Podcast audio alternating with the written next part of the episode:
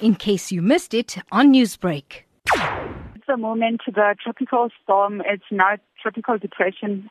Um, it is sitting over the northern parts of Madagascar. It should move slightly towards the east by tomorrow, but still will be in the northern parts of the Mozambique Channel in the ocean. And um, by day three, which is Saturday, it will now start intensifying again into a tropical cyclone because at the moment it's just a tropical low pressure system. It will intensify into a tropical cyclone by day three, and um, it should be located somewhat within the Mozambique Channel, but then towards the southern part, as in approaching the southern part of Mozambique by day three, which is Saturday.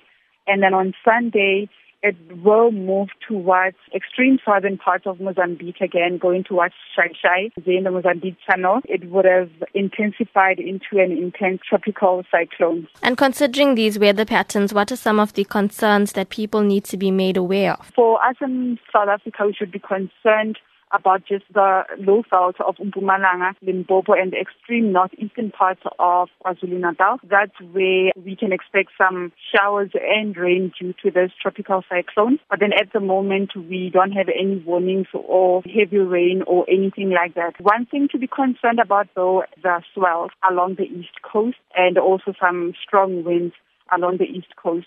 So we might experience some strong winds to gale force winds along the coast and also some high swells or high high waves to come through along the coast. Will progress into a tropical cyclone. What's the reason behind this? So in the ocean, because it's an open uh, oceans that are warm, they pick up speed and intensify there. And then as soon as they hit land, they weaken in strength because there's so much um, going on over land in terms of the topography, the trees and the buildings, so they lose strength.